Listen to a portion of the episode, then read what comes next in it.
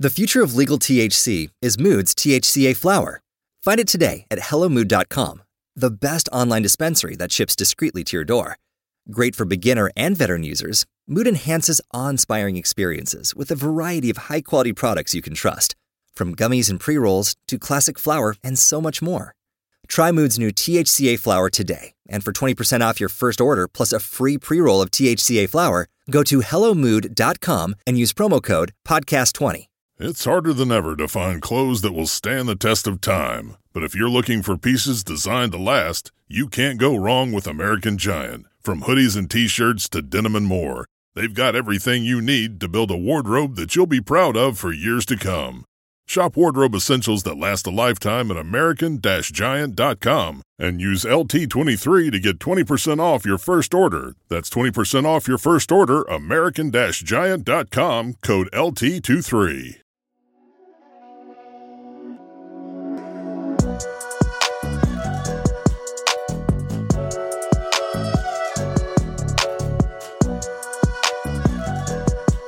Hi, friends. Welcome back to another episode of the New Evangelicals podcast. On this episode, I have Dr. Matthew Boedy, who is a professor at University of North Georgia. He also um, has um, like a, a blog uh, slash news site where he critiques Charlie Kirk, which I found very fitting for this week because yesterday was the 4th of July, and there's always this talk of patriotism and Christianity and Christian nationalism. So I wanted to release this episode this week because it kind of plays off of what I talked about on my account um, on Sunday and just some of my thoughts in general. But, you know, Dr. Boedy really knows his stuff. He, he specializes in rhetoric teaching, so teaching people what rhetoric is and how to use it. And we talk a lot about Charlie Kirk, his journey from really not talking about his faith in the in, in the public spot uh, public spotlight at all to all of a sudden within the past like year or two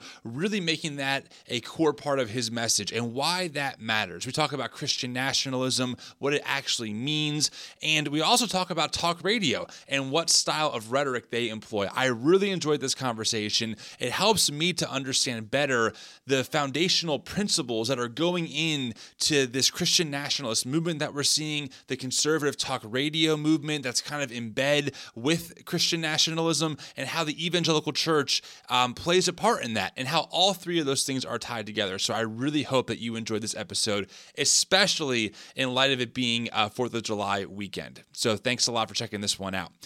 That being said, I also want to say thank you so much to all of our supporters. Thank you to everyone who gave us a review recently. We shot up almost like 45 reviews. If you can keep that momentum going, that would be so great. If you have not given us a rating or review on iTunes yet, if you can please do that, it helps us out so much. I can't even tell you how much it helps us out because it lets Apple know to recommend our podcast when people search for general topics that relate to us.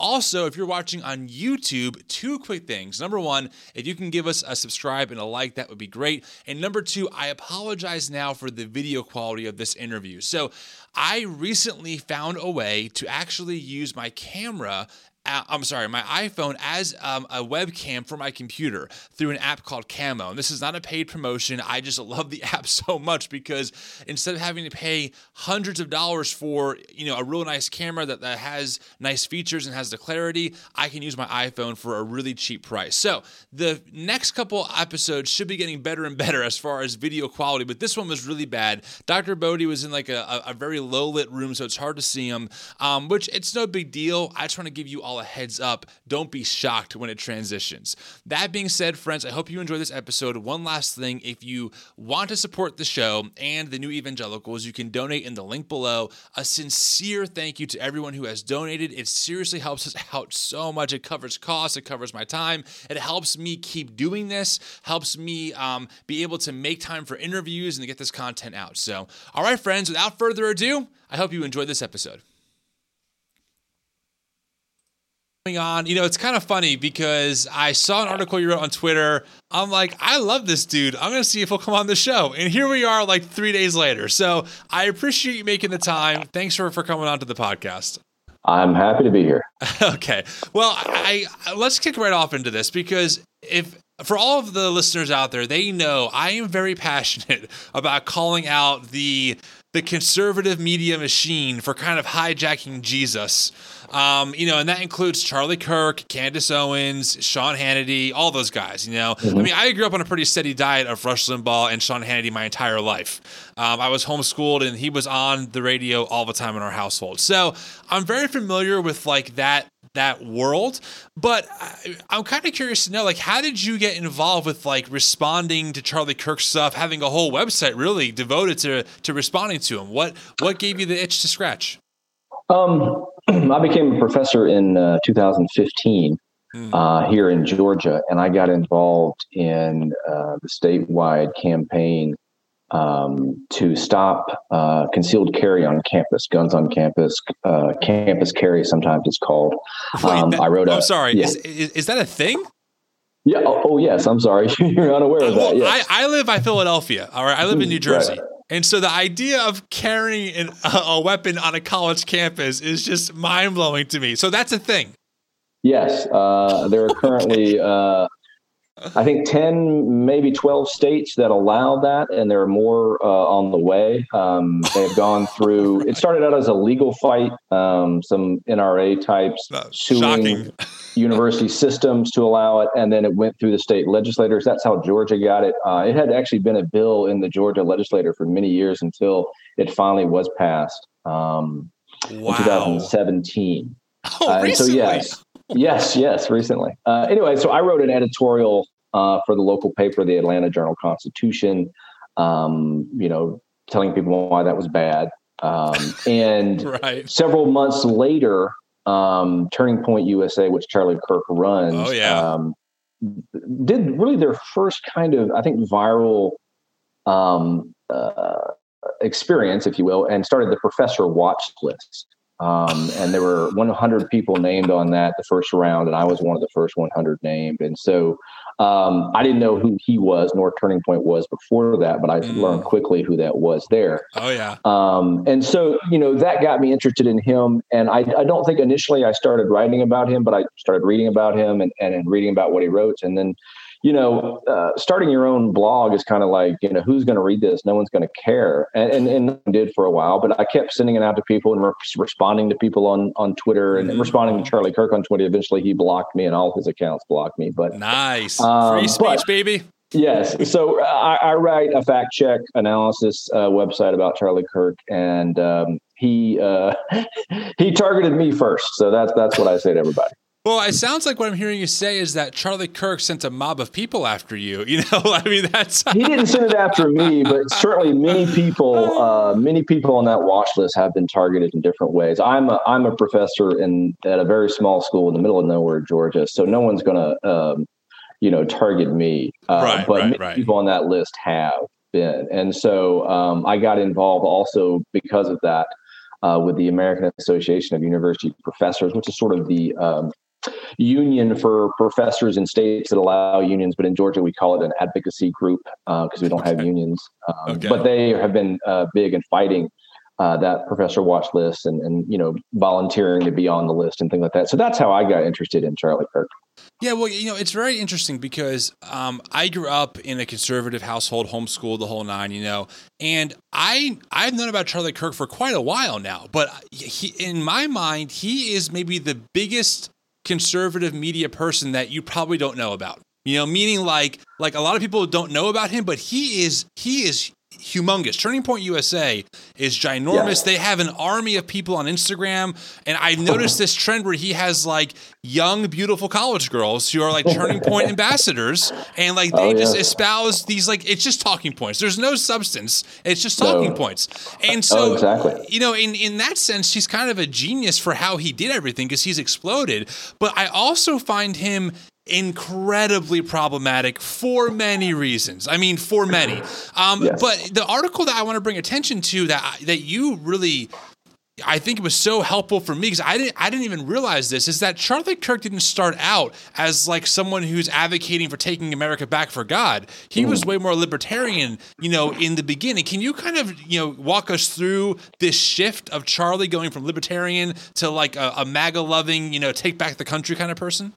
Yeah. Um, for those that don't know, uh, Charlie Kirk started uh, Turning Point USA in 2012 as a high school senior. Um, he got um, the eyes of a, of a benefactor, Bill Montgomery, who sadly died um, 2019. And he, uh, Bill, and and Charlie, you know, toured a bunch of uh, GOP um, town halls and and Tea Party groups, which was big in 2012, trying to you know start this group. Um, and you know, he had a happen stance lucky encounter with uh, Foster uh, Friess, who also recently died at the 2012 GOP convention. That was his first big donor.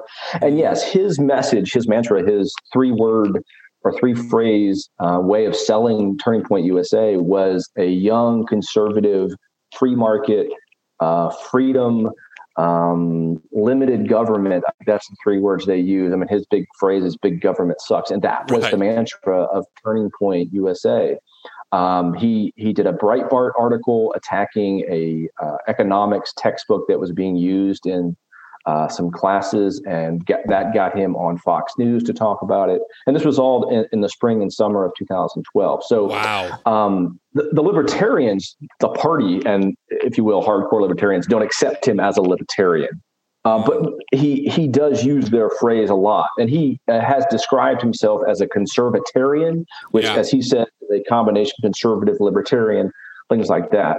Um, and he he, mm, I wouldn't say never, but uh, very very undersold or very hid, I think, um, his Christian um, religion or his Christian beliefs. Uh, he would have "Saved by Jesus," a sinner saved by Jesus in his Twitter yes, uh, yes, profile. Right. It's still there. But other than that, he didn't really talk about religious issues or the religious politics of issues. Uh, he mainly focused on those libertarian issues. He certainly would do uh, Second Amendment. He wrote a uh, a book with a hunting group. Uh, one of his early publications and a lot of his early Turning Point USA publications were about gun rights.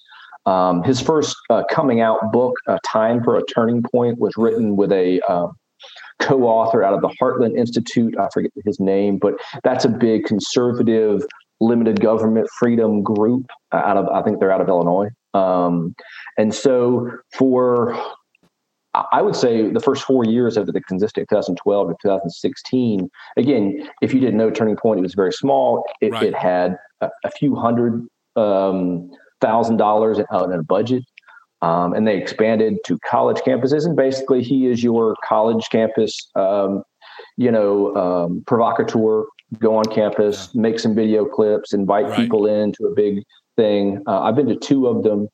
Um, they were both at the University of Georgia. He has, you know, toured in different campuses. Uh, the University of Georgia Turning Point USA uh, chapter is is pretty big.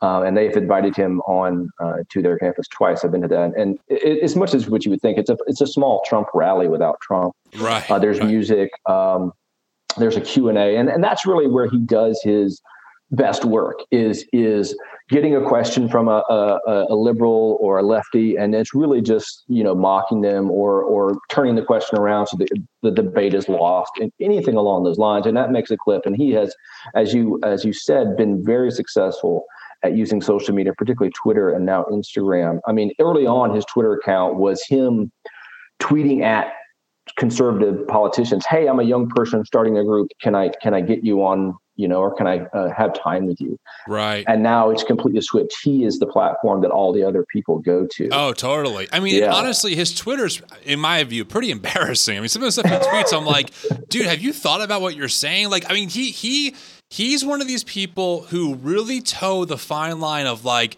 conspiracy theory versus like okay maybe he just i disagree with him like he said things i'm like dude that's borderline conspiracy theory level here right, yeah i mean he, and, he totally he believes that trump he totally believes that Trump won the election. Uh, uh, so that's certainly a conspiracy theory. Yes, but back yes, to your, yes, your, your question about how he became a, a, a culture uh, warrior for God. Um, yeah, yeah, yeah. So his his religious biography, if you will, starts at Harvest Bible Chapel or Harvest Chapel in uh, Chicagoland, in the Chicago suburbs. I think they had seven, eight campuses. Um, with James MacDonald, of course, who was fired and uh, oh. uh, you know left that place. James MacDonald. Yes. Wow, yes, it all right. connects. Um, oh yeah, yeah, totally. And and Smokes. what we learn about uh, Kirk's religious um, leanings is, is the tidbits he leaves in these interviews that he does with people. Um, and then you have to go look up different things. But he was a uh, a regular attender. I don't really call it member, but he uh, you know certainly was a part of Harvest Bible Chapel, Harvest Yeah, Chapel, I think it's wow. called. Mhm. So much to the point that two two big events happened. One, he gave a graduation speech, a, a, a- not a commencement, but a baccalaureate kind of deal uh, to their high school seniors in 2018, I want to say, uh, where he he repeated James MacDonald's gospel mantra, two words, one word, uh, I forget what it is. And then second, um, I believe it was on the, the 30th anniversary special of Harvest. Uh, they had a bunch of people come in and do video clips about what the church has been to them. And, and Luke McDonald, um, the son of James, uh, did an interview with Charlie uh, on a set, and I think they played it in church. I didn't actually see it, but it's, it was on YouTube until they took all those down after James MacDonald was fired. But Right. but basically, in that video, Charlie says, you know, I've been attending here. Uh, I've learned a lot from James, and, and he says kind of directly, I while I'm a Christian, I don't really, uh, um, you know, use my religion in my politics. And he says that same thing to Dave Rubin, the lefty, righty, whatever you want to call him, yeah, yeah, commentator in 2018. So up to 2018 now. Wow. So we're two years into saying- Trump as yeah, well. yeah, right. And so 2016, Kirk spends the summer, uh, election summer, with Don Jr. as his personal assistant. Uh, just like, hey, can I follow you around? And he does for the entire campaign. And that's how they become best friends. Okay. And that's why Don Jr. shows up at all the campus events that they have before the Ah. pandemic. Um, and so two years in, you know, Trump is speaking at Turning Point USA summer uh, events. Uh, I think he spoke twice during his um, administration. Don Jr. speaks at all the events, and still there is no um, religious, you know, um, speaking from Kirk about connecting religion and politics. And so he comes out with the MAGA doctrine uh, in 2000, late 2019, I think it is. And still, there's very little religion in that book, which is like what he's trying to make Trump into some sort of like making sense person. Uh, but there's no mention uh, or little mention of religion. So even up to then, you know, in early 2019, when he's writing the book, there's still no religious mission. And so there isn't there isn't one moment or one time where he seems where Kirk seems to make this turn. I I I, I want to uh, nail it down to two things. One is his Sure. association with Liberty University. oh yeah, Jerry Falwell Jr. Um, you know, he started the the Falkirk Center, which has been renamed. yes. Um, but also, they gave him an honorary degree. Um, and that place, of course, is known for its evangelical um, Christian nationalism, right? So he met several people through that network. And one of those people was Rob McCoy, who is a megachurch pastor in California, who is the prototypical Christian nationalist pastor. Um, he was on the city council with Thousand Oaks um, elected government official and also pastor, which is not unheard of in, in many different circles. But right. um, he resigned that position, that city council position, because he does not agree with the the mandates of COVID vaccine that he was being asked to enforce as a government official, and of course would would have um, you know um, really hampered his ministry. Um, Right. His his his personal church followed a lot of them, and I think at some point gave communion one on one in the building. And uh, but there were many other churches in in California and of course around the nation that just didn't follow any guidelines at all. oh, I know. I followed a lot of those guys. It was crazy. So uh, at some point in 2019, uh, Rob McCoy meets Charlie Kirk at an event. He didn't say where. This comes from Charlie Kirk's tour of churches he's done the last year. Uh huh. Uh, and, and they met and they started talking. And Rob McCoy challenges him Hey, you're a Christian. I want to talk to you more about how the Bible talks about religion and politics. Oh boy. And, you know, and so over a series of conversations, Charlie Kirk is converted. And and that's really the two influences that we have from Charlie Kirk's own mouth. Liberty University and Rob McCoy seem to have driven um, Charlie Kirk into this new stage of, of Christian nationalism. Well, let me just say it's evident that you really know your stuff on this. So I and I appreciate that because in the world of social media, it's hard to like have a source that you can say this person really he's at this he, he's close to the center of all this, you know. So I, I appreciate you sharing that because um I have found, and I'm sure you've seen this too, that Christian nationalism has really exploded over the past four years, and even more so the past two years. Right. Um, and I'm seeing more and more of these conservative media commentators, like Charlie Kirk, Candace Owens is another one, um, Ben Shapiro, who I think what's happening is they're realizing who their base is and they're like, mm-hmm. okay, I got to start really playing to this base. Like, I know for a fact Candace Owens is speaking at two, at least two mega churches this summer out in California, and they're charging up to $200 a head, you know, for her. And they're, and she's speaking on like a Sunday morning. And I'm like, oh my God. I, I Charging? I, wow. They're oh. charging. Yeah. And I am shocked. I'm, I'm like, okay. And Candace Owens is not very vocal, as far as I can tell yet, about her faith, but I, I suspect we're going to see the same turn. So let's move this conversation into this idea of Christian nationalism, okay? Because I am a layperson. I am not well educated. You know, I have some college under my belt, but getting from someone who I think you know knows a little, a little bit more, how do you define Christian nationalism, and and and where do you think what do you think has, has kind of caused this this explosion, this like resurgence, if you will, of this very blatant Christian nationalism? Well, there's been many scholars or experts that have written about this. Uh, I'm, a, I'm a rhetoric scholar, and I do rhetoric of religion, so I do pay attention to all of this. Um, the, several definitions are kind of floating out there. Andrew uh, Whitehead and Sam Perry wrote a great book on that. Um, and I don't know their exact definition, but basically it is a combination of some form of Christianity. I mean, there you cannot do this with other religions, um, and um, a desire to see that religion rule in the United States, whether through the electoral process or not, mm-hmm. uh, because of the special place that that religion holds for the United States. It is not merely the rhetoric of Ronald Reagan, city on a hill, that sort of thing. It goes beyond that to suggest, of course, that uh, Christians should be in government, not just influencing government, but running government, and that Christian government should be run by a certain set of principles, not merely um, you know good government or you know non-corrupt government, but um, you know there's different extremes, but it, is implementing. Um, the Old Testament, uh, the Ten Commandments. Uh, it is implementing justice and mercy as well, but it is also implementing this this culture part of it that of course does not appear in the bible um, right. and so it's yeah. mainly white it's mainly evangelical yeah. it certainly has a pentecostal bent to it which is mm-hmm. why you see a lot of those pastors hanging around trump so um, so but it, it is a way in which they bring god's kingdom into existence is this and like specifically the, in the united states is this dominion theology you're starting to hint at here? That like yeah, seven, I, I think so. Seven, seven, mountains is that kind of the the is that, is yeah that yeah I mean dominion okay. meaning uh, the areas of the kingdom where Christians should rule, and there are seven mountaintops or seven mountains of cultural influence, and I can't name them all, but mainly it's the seven things you would think of, right? Government, right. media, politics, yeah, things like that, um, and and that um, is a combination of different things.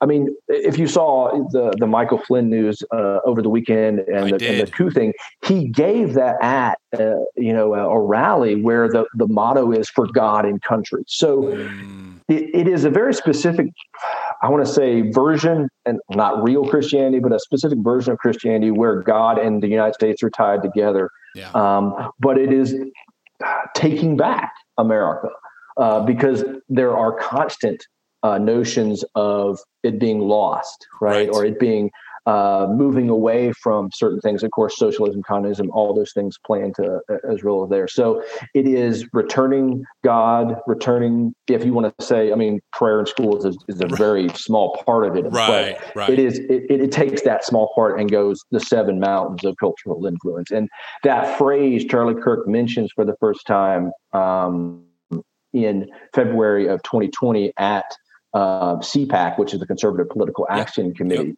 Yep. Um, and he says that Donald Trump is the first president that understands those. Mm. Um, so, you know, conservatives and Christian nationalists loved Ronald Reagan. They have replaced him uh, with Donald Trump.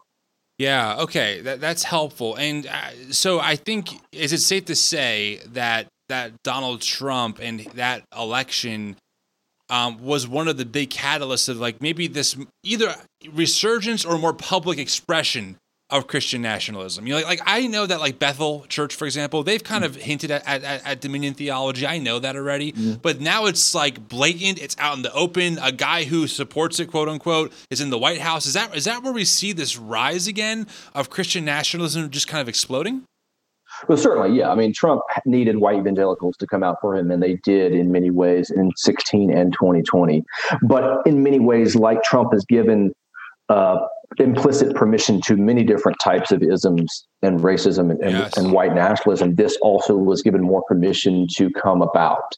But for it to, for it to be sustained now post Trump, it right. needed a bit something else, right? So the big lie, of the election, yeah. but also the the Bible stories we know of not underdogs, but people who go through um, um, a, time when they lose, or a time when they're not successful, or a time when they're shouted down. This is the mantra of Trump returning to office, and and of course it's bigger than, than than Donald Trump. It is about the country. So it is a time of reckoning, a time of purification, a, a time of restoring. So these years of Biden, however long the administration is going to go, yeah. is the energy that is is keeping Christian nationalism going. It started certainly with Donald Trump and him bringing those groups together right. uh, that wouldn't normally come together, and that's why he was a successful candidate. But now it is much bigger than that, and so you see Charlie Kirk, right? Obviously a MAGA uh, sycophant, a, a, Trump loyalist, but he is building something bigger than just one one person. Yeah. No, for sure. In America, it's estimated that four percent of people in prison are actually innocent. When I saw them for the very first time. Like I knew who my jury gonna be doing trial. To be honest, I knew I lost then. In 2002, the state of Georgia found Kerry guilty for his alleged involvement in a vicious rape. Only a small percentage of those people have their convictions overturned. You know, as one great justice said uh, many years ago, we don't find our witnesses from church pews. What series of events led to Kerry's wrongful conviction? Could this happen to anyone? What finally convinced the courts to overturn his conviction? From Zapier, in partnership with the Georgia Innocence Project, this is the 4%. Listen anywhere you get your podcasts or visit zapier.com forward slash resources forward slash podcasts to learn more. I agree. This is a, a very interesting phenomena for me because as someone who's very plugged into evangelical culture and, and grew up, you know, understanding it pretty well, this is one of the few times where I'm seeing groups that don't agree at all theologically really agree on this. Like I'm seeing yes. fundamentalist groups agree with reform groups, with with the more prosperity gospel groups, with the charismatic. Like they're all aligned on this. They really are, and it, it honestly is. It's it's disheartening to see that it took. Um, I would say I would call it a heretical, you know, Christian nationalist movement to unite a church instead of like you know I don't know loving your neighbor or something. Can you speak on because something I'm seeing, and I saw that that you wrote an article about this with Charlie, a kind of response.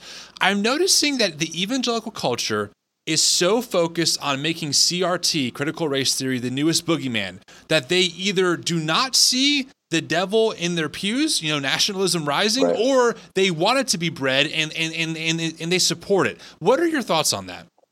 Well, I think if, if you've grown up in evangelicalism, you know the power of purity, whether it's purity culture or yep. keeping the pulpit pure or keeping our mm-hmm. theology pure. Totally. So that that has two aspects the the positive let's make our theology crisp and understandable and, and all that and doing yeah. great work there and it also has to is always paired with a negative keeping certain things out um, and so and of course the, the mantra of you know in the world but not of it but also yeah. the world impacts the uh, church and the church impacts the world. And when you let the world in, it's the church that changes. All those things you've heard, right? Totally, totally. So, but you have to make all those cliches specific at a time. Uh, and so I study rhetoric, and one of the key things in rhetoric is is kairos, which is a moment in time, uh, something that happens. Uh, it's not a chronological time; it's, it's it's a moment in time that becomes very important. So you have to make that abstract um, thinking uh, give it a face, right? And so we've seen many isms cultural Marxism, socialism, communism, so critical race theory, all of those become ways in which you focus the, the church's attention, and I put that in quotations, um, to keep itself from being invaded. Um, it's kind of like election fraud and the election laws being passed. They can't point to any cases that made them pass these laws, but they're right. going to pass these laws, right? right. And so um, the the I was going to say the thinking evangelicals, but as a whole, they're not known for that because Mark Noll told that. But people who who don't want to throw the baby out with the bathwater right. understand that you can learn from all these different things. I, I think there are many great African American Black um, scholars, especially on Twitter, that I noticed that it says there are parts to CRT that are really helpful and, and some that are not. Um, but all truth is God's truth, and so we should learn to understand it. And of course, there are other people who will see those three letters and think S I N right. and and and go away from it. Um, so yeah. it is difficult um, to really get people to talk about it but at the same time as you point out there's all these groups coming together against one enemy and if that isn't the definition of christian nationalism i don't know what is um, yeah, it's you know it's funny. I follow guys like Esau McCaulley on Twitter, who I love, and I follow guys like James White on Twitter, who I don't like. so I get to see both of their you know like perspectives. And I love Esau's stuff; it's great. Um, you know, you said that you know you you teach rhetoric, and um, I'm trying to think of the best way to ask this question. So I grew up listening to these talk radio guys, right? Mm-hmm. I feel like they employ rhetoric really well because it's so convincing. Is yeah. you know, but like, can you kind of like maybe dismantle like their rhetoric for me? Like, okay, because I'll I'll put it this way: I'll be driving, listening to Sean Hannity. I'm thinking, dude, I know he's wrong. I can't explain why, but I just know what he's he's pushing is like hot air. What is it about about their style of rhetoric that convinces so many people, even though there's so little substance underneath of it so often? Well, the one rhetoric term that I think they all use, and I'd have to study to give you specific examples, but sure. it's, it's called the the enthymeme. Um, and it, it, basically is a three part uh, argument. Okay. And they leave out one of the parts. It could be the conclusion. It could be a second part where you have to supply it yourself. But great radio hosts like Rush Limbaugh, right, yeah. provide just enough for the audience to then provide their own part and it comes together in the end. It's believable because you're already primed to believe it, yes, of course, but you also have to be convinced daily to continue to listen. And so there are ways in which uh, you provide a little bit of information, to perhaps leave out or let the audience draw their own conclusion or provide their own part of the argument.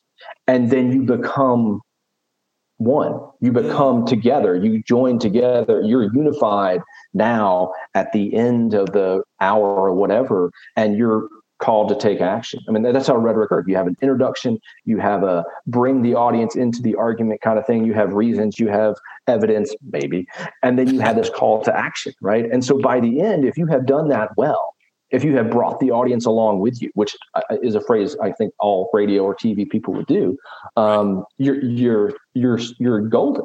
Um, and that's why, of course, that many people have tried to replicate Rush Limbaugh, and many people have kind of done that, and Charlie Kirk is trying to do that. Yeah. But it, it is very good rhetoric because it involves the audience. It isn't just listening. You're not just being lectured to. It's like preaching in that regard. A good preacher is going to involve the audience, even though they don't speak, right? Right. Um, and so it, it is a as if you're listening to him one on one. Yes. That is as if you can yeah. follow him and he is doing that. And that's what make podcasts so good because it, it has to be, you have to have someone to talk to, right? Totally. Uh, yeah. Totally. And so uh, it's an enthymeme. And, and it basically, an enthymeme is um, leaving out one part of the argument, mm. either supplying it by the audience's conclusion or something like that. And, and it is, it's been there for thousands of years. I've also found that a lot of those guys really imply things without saying it directly. Like they'll they'll no. hint at things. Like I've never heard before Rush passed away.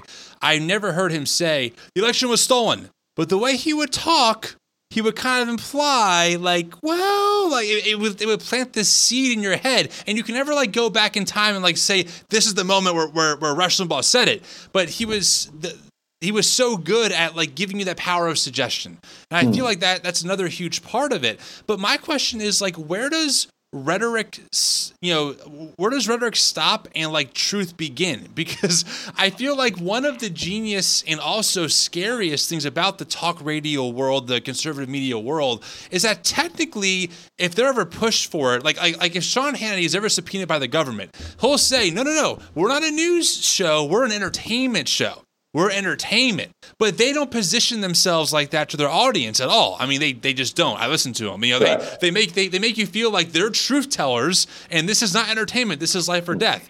You know, right. I mean, how where do we draw the line with that kind of stuff? Well, I mean, the the question of rhetoric and truth is an age old question in our field, and Augustine certainly is a good example of that. Um, mm. But uh, an example, I think, uh, on Charlie Kirk is, is the best one. Great. So his first, very first thing that he wrote that that got him a name was for Breitbart. And like I said, it was a criticism of an economics textbook that was based upon a Paul Krugman um, book. And so he was criticizing Paul Krugman. But the rhetorical move or the thing that Charlie Kirk does in that is imply that he has secret knowledge about how professors work or how colleges work or how liberal textbook writers work. And he's going to share that knowledge with his readers right and so it's it's mm. either you know some sort of insider information that they know what's going on you know or they know the truth uh, and and so it works from a credibility standpoint. So how do you think a you know high school kid from nowhere, Illinois, convinces people that he has secret knowledge? Well, he's a high school kid in a class with a textbook that they his audience doesn't have. So it doesn't have to be a celebrity or it doesn't have to be Michael Flynn on the stage saying there's going to be a coup and he's a general you should believe it, right? right it really depends upon the situation of of of the writer or or the talker, right? So when Sean Hannity says it, you know that because he talks to Trump every day. Or when Tucker calls and says, This is what is really happening, he's connected. He knows all these things, right? You riding in your car in Alabama don't, and you're getting it from him right? So it is power of suggestion and power of implication, but it is also like I have the secret knowledge, uh, and I'm going to share it with you. Well, you know, um, so it is a truth, but it, it is a truth that they're they're selling, right? Here's the truth totally, that's happening. Totally. Right, yeah. I mean, I, I, as you're talking, of course, who do I think of? QAnon. I mean that if that isn't like how QAnon exploded, this idea of an insider who mm-hmm. knows things, has secret knowledge, and also, I mean, going back to the Rush and the Sean, they do that all the time. You know, like I have friends, or or this is happening, or the drive-by media, right? As Rush always calls them. Here's what right. they don't want you to know. And They're right. That, Here's what they don't want you to know. I'm right. going to tell you that. Right. Right. I mean, it's and, it's, it's a yeah. move of authenticity because I'm going to be real with you, but right. it is also a move of of knowledge. Yeah. So really, it, these guys are like masters of rhetoric, is what it sounds like, and they and, and, and, they've used their power for bad. Maybe I guess we could say, you know, or something. I don't know. I, I, I, I guess it gets kind of murky, but at least on my vantage point, I'm thinking back to all these years of listening to these people, and now seeing, you know, Charlie Kirk is like the new generation of that. He's like version mm. 2.0 because Rush right. started this, right? Yeah. Talk radio right, was not totally. a thing until right. Rush Limbaugh turned on that microphone, right? Yeah. So like that was version one, and that was pretty. And, and Rush did a lot of things that that I think were not appropriate. But people like Charlie or Candace, I mean, they're way more, I think, right? Because they intense. have to be, right? Yes. You can't just do Rush anymore. You have to do him 2.0 or 10 times, right? Because you have to hold the audience. They've heard the other things before, right? Right. We can't just imply there was an uh, election was stolen. We have to say there was a con. We have right. to say that there are fraudulent ballots. We have to say there's a van driving down the street with all these ballots. We have to show right. video of someone marking up ballots right? right? And so you have to, I mean, it, it's egging on the audience. You have to keep them, and, and Trump is the master that is, is giving them pieces of information at a time and saying, I'm going to reveal, I'm going to reveal. And uh, it's kind of, I mean, that's the basis of Trump University, right? I'm going to teach you these things one by one, and you have to pay $500 for the next thing. And, and so it, it is a, a, master of rhetoric, but it's also a master of manipulation. I mean, mm. rhetoric and manipulation, the thin line there, I totally agree. I teach uh, the ethics of rhetoric and how to mm. do it ethically. I mean, it's really hard to do. Um, I also wrote a book about the rhetoric of evil, so I understand oh. how that that works as well and how to use that in a better way. But yeah, it is it is it is bringing stringing your audience along so that they will stay with you. Well, so they will if, not turn the channel. Tell me if I'm wrong about this. Correct me if I'm wrong.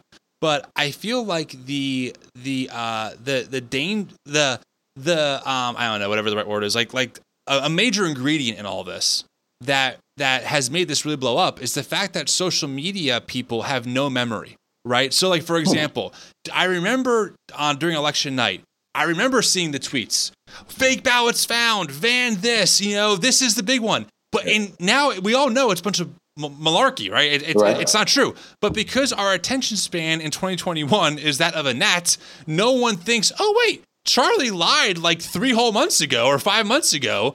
And, you know, it, it's just out of sight, out of mind. And do you feel like that plays into this where, where people could just say things that maybe aren't true and they'll go, well, no matter what, it's going to blow over because it's Twitter. You know, like what, what, what is last week is like 10 years ago in Twitter and Twitter days. Does that play a role in this as well? You know, it, it, certainly does, and it's really the the central question of why I keep writing about Charlie Kirk. I mean, so you can fact check people and you can write the facts, and PolitiFact right. does all these, right? But right. It, it, it, does not matter. It will not change them and exactly. nor their followers, right? So yes. you, you, the question becomes why the lie? Why does Trump have to lie 10,000 times or right. whatever the number it was, right? And right. lie about the same thing again and again? Because the truth doesn't matter. It isn't um, they don't care that they said the exact opposite several months ago or even yesterday, as right. in the case of Michael Flynn, right? It is um, the constant framing of it, or framing of the issue, or framing of the thing, so it it reveals the thing that they want to say, or, or to play to play it more simply, to always be on offense. Right. right. And so Always. never to be on defense, right? So this constant, it, it is not a truth or not question. It is a, how can I frame this to be on offense? And so Charlie Kirk yes. is really good at taking um, phrases and ideas and, and words that are often used by the left or used by his opponents yeah. and using it for his own gain. I mean, the COVID mask thing is, is a great example yeah. of that, right? We've lost our liberty, we've lost our freedom. Masks don't help. I mean, he has all some some claims without evidence about masks, but he has changed it into a question that he can play offense on freedom and liberty and things like that. And and and then now we add the church thing. Pastors right. should open their churches because churches are essential. Right, that comes from essential worker. And what what what does government say about what businesses can operate and win? I mean, he just used that for his own gain, and and it it, it is eaten up, right? Uh, because eaten up. Eaten, eaten up. up. And, and, and, and, that plays into this idea that Trump is going to disrupt the establishment, right? They white evangelicals who overwhelmingly voted for Trump wanted someone to play offense for four years, and and and that's why I think nothing stuck to Trump. I mean, when in 2016, even before he got elected, when that when those comments came out of the Hollywood, you know, Access Hollywood mm-hmm. tapes, right? Yeah. I thought to myself, "Oh, this is it. Like, thank Everybody God, yes. goodbye." Right. You know, like yeah. I grew up, I grew up in, in, in, Christianity. They know their purity culture, okay, and this right. is going to be a no go. And then Jerry Falwell says, "We need a commander in chief, not a pastor." In chief, and people go, "Yeah, you're right. We really do." You know, and I'm, at that point, I'm losing my mind. But it was very clear from the beginning that that that this group of Christians, who are a huge segment of the of the American population, wanted someone to play offense and would would, would take the power grab at, at any cost, even their own theological, um, you know, um, beliefs. Right, right, and and let's not kid ourselves. Everyone, white evangelicals included, knew who Trump was when he ran. Yeah. He's a billionaire, married three times, host of, of things. Right. They knew what they were getting, right? Yeah. It wasn't the Access Hollywood tape was not a surprise. That it was on tape is perhaps a surprise. right. Right. right. Um, so uh, there's not one moment you, we keep saying, you know, this this should have ended him. This should have ended him. They knew what they were getting, and as you said, he was doing exactly what they wanted him to do. Um, and, and, and, you get that now with people who are trying to replicate him, uh, like uh, the woman from my state, Marjorie, Marjorie Greene. Greene. Oh my right, God! Right? Holy so smokes! if if Christian nationalism is yeah. is a fight yep. and playing offense and doing the Lord's work right. and and not letting the gates of hell overcome us, which is of course us running over the gates of hell, right? Not stopping us, right? Right. It does not matter who the leader is, right? Right? It, it doesn't. And so you can say anything you want, be any type of person you want, but you are God's chosen. Totally. Totally. I mean, the number of biblical characters that Trump has been compared to, or oh, said that he, or, or that people have said he is, is just evidence of that. right? Charlie yeah. Kirk wrote an editorial implying that uh, Trump was Jesus because he everybody was abandoning him on Easter. Like you can't get more Christian nationalists than that. Right. And, and, what happens in those circles? That goes under the radar. Like no one calls it out. No one. Right. No one in Christendom right. is like, Charlie Kirk, this is heretical. This is unbiblical. There's only one Jesus. So suddenly all of the arguments about how Jesus is king is suddenly like not that, he's not really, it doesn't really matter if he's king or not because, you know, Charlie said it, right? So like you said, the facts don't matter. It depends on who said it and how they said it and, and how they're, and, and, and, and like how they're pointing the gun. Like, who's the gun pointed right. at? Right? Because a, a good example of this is the immigration crisis. When this happened under Trump, I was critical of it for sure. A lot of mm. people were critical of it. And what did conservatives in the machine do? Oh, this was Obama did this too, right? Blah, blah, blah, blah, blah. And now that it's still happening under Biden, I've been critical of it. And what are Republicans critical of? Joe Biden for the immigration right. crisis. Like they don't right. care about what actually happened. They just care under whose watch it's happening and then how they have to spin it. That's all it comes down right. to. And, and and that is the political side of Christian nationalism. I mean, yeah. it is nationalistic. It is political. It is if you will, they use the word patriotism. So it has that bit, right? But it also then has to have not the morality of the church, but the um, like the language. Well, I mean, rhetoric and language, but also the the, the salvation story, mm. right? You have to bring the church along, and it has to be saved, and the United States has to be saved at the same time, and yeah. those two things have to come together. And so we may have to go through trials. We may have to go through a democratic president. We may have to go right. through socialism, right? But if we keep fighting, even if we lose, right? And that that part is is is is the part where Trump, you know, is a little bit off, right? Because he doesn't like to lose and he can't admit that he lost. Right. But but there are plenty of white evangelicals who admit that he's no longer in the White House, right? That, right. Know, that he's not the president. They might not admit that he's not the real president, whatever, but they will admit that he that he's not there anymore. Right. So how do they deal with that? You know, how do they strain that? It is it is God's time of pruning, God's time of taking us in and making right. us. I mean, there there are a host of cognitive dissonance things you could say, and and I'm not just talking abstract. I know people who say these things. I interviewed I'm, someone who says yeah. these things. right. Yeah. you know, like because uh, I had questions. I'm like, I got questions for you, man. You know, yeah. like it's right. not adding up. It's just not.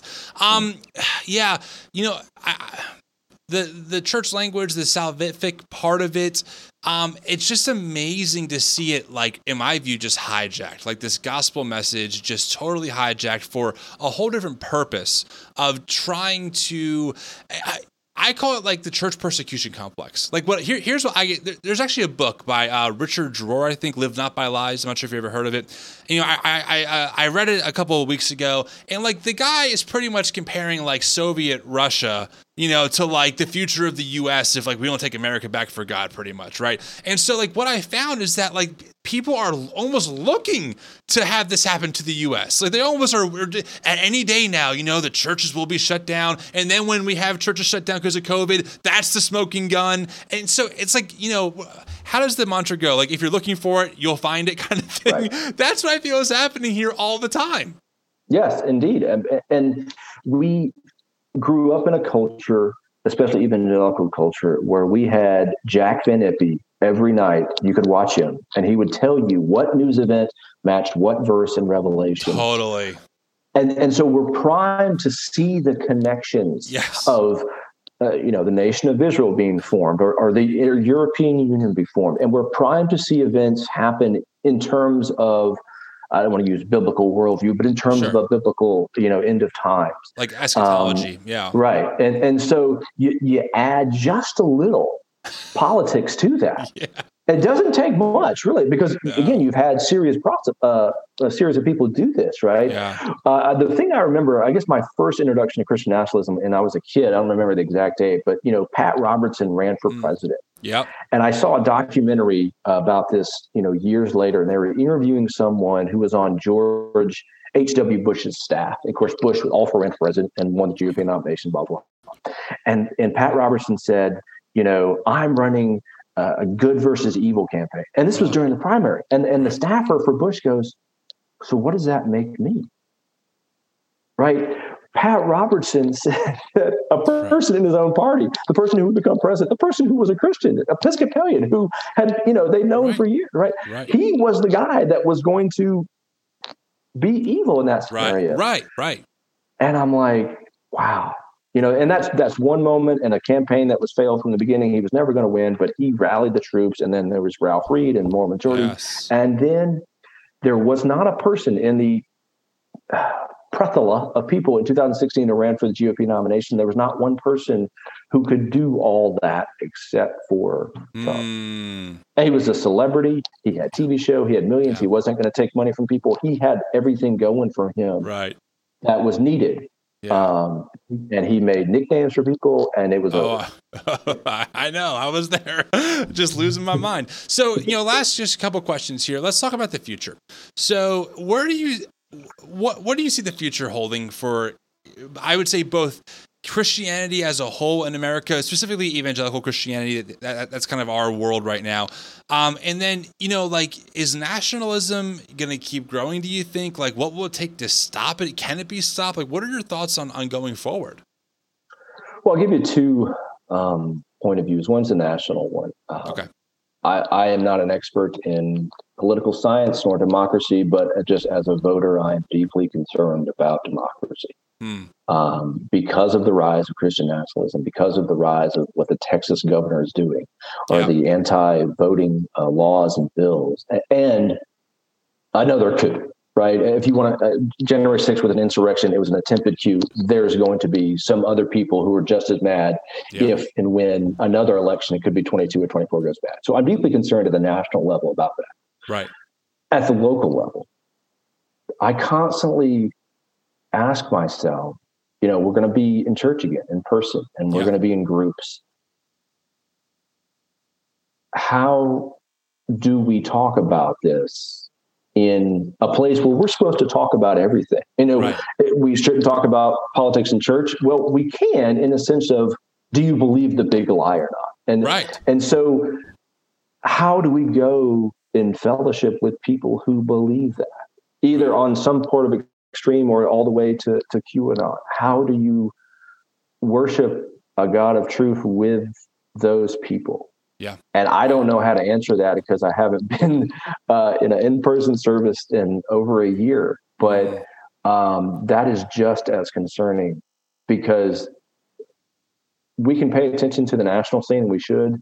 Um, but the church, uh, especially the white evangelical church, has a history of not talking about things. Yeah. Um, Yeah. So the people who say just preach the gospel, we can talk about critical race theory, we can talk about justice and mercy and all those reparation things, but we also need to talk about perhaps more than than those things, uh, at least in the white evangelical churches, right? Um, Yeah. what you believe about January 6th and Yeah. the election. Um, and I don't I don't know who starts that conversation, but it's like introducing yourself to a new friend. Do I want to become friends with this person? Okay, what happened on January 6th? Can you tell Right. Right. Um, then if if you don't, I, I don't know how we go from here. Right. Because it's a totally different. Per, it's a totally different like world than what actually happened, right? Like, Right. and No, we're no. not talking about you know like, like like flavors of ice cream, or if you're a Republican or or, or Democrat and and why you believe that. We're talking about if you believe something that is totally not true and has been proven not true a million ways to Sunday. I mean, that, Right. that's what we're talking about here. You know, like like, like we have data that, that that that there was no big fraudulent election. Fraud happened like it does the same amount like it happens at every election, and not enough to sway any kind of of decision. You know, I mean, that's just the bottom Right. line. Yeah. I mean, as a college kid, I covered the election in Florida in, in 2000. I know what that looks like. It's, Right. it's not this. Right. Yeah. No, for sure.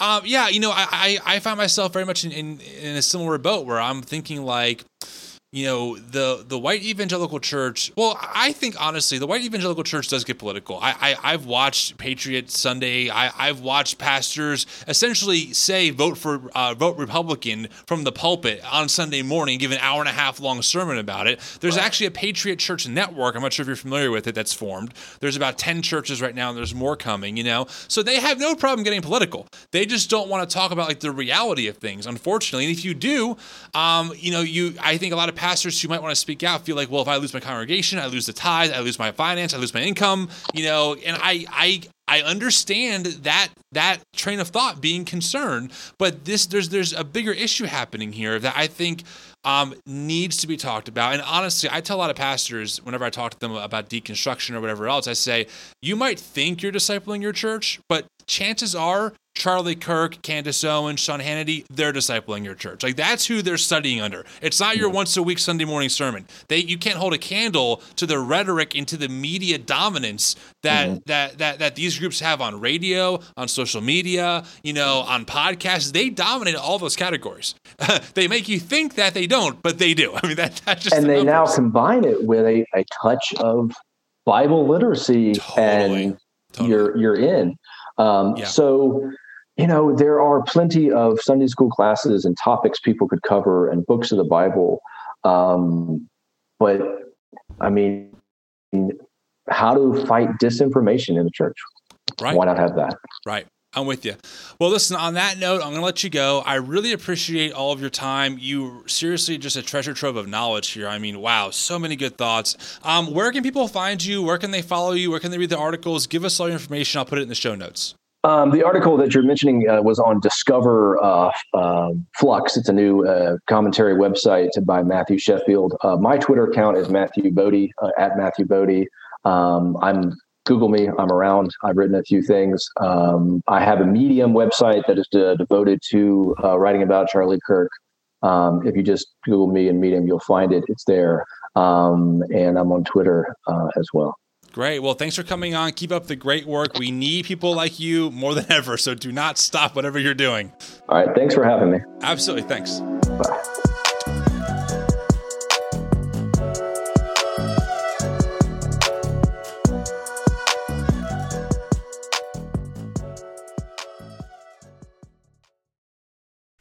That's the sound of me prepping the grill with Reynolds Wrap, and the sound of me not doing dishes and the sound of me spending more time outside with my family. Easy prep, cook, and clean. Make time with Reynolds Wrap. I like the sound of that. The future of legal THC is Moods THCA flower. Find it today at HelloMood.com, the best online dispensary that ships discreetly to your door. Great for beginner and veteran users, Mood enhances awe inspiring experiences with a variety of high quality products you can trust, from gummies and pre rolls to classic flower and so much more. Try Mood's new THCA flower today, and for 20% off your first order plus a free pre-roll of THCA flower, go to hellomood.com and use promo code podcast20.